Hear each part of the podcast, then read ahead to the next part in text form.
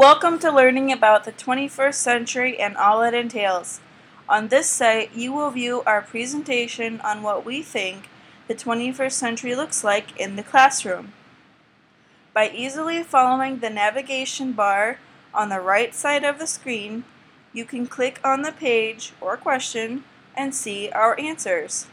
The pages on this site include our research-based answers to the following questions.